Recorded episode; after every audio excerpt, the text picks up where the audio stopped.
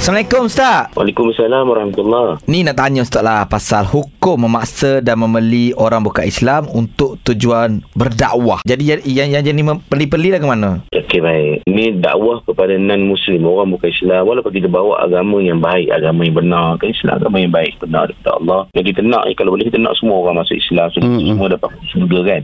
Tapi di sebalik kerairahan tersebut dengan kita melampau.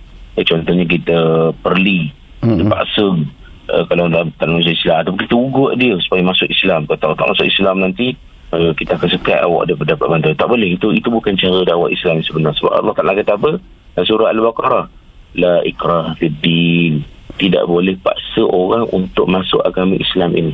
Maksudnya la ijbara ala dukhul fid din, tidak boleh paksa orang untuk yang menganut agama Islam ini. Sebab benda itu datang daripada daripada hati, daripada dalaman ya.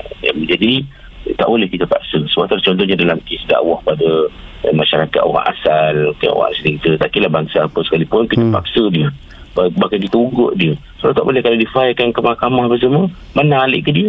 Ha, betul. Sebab kita paksa dia dulu masuk Islam, tak boleh.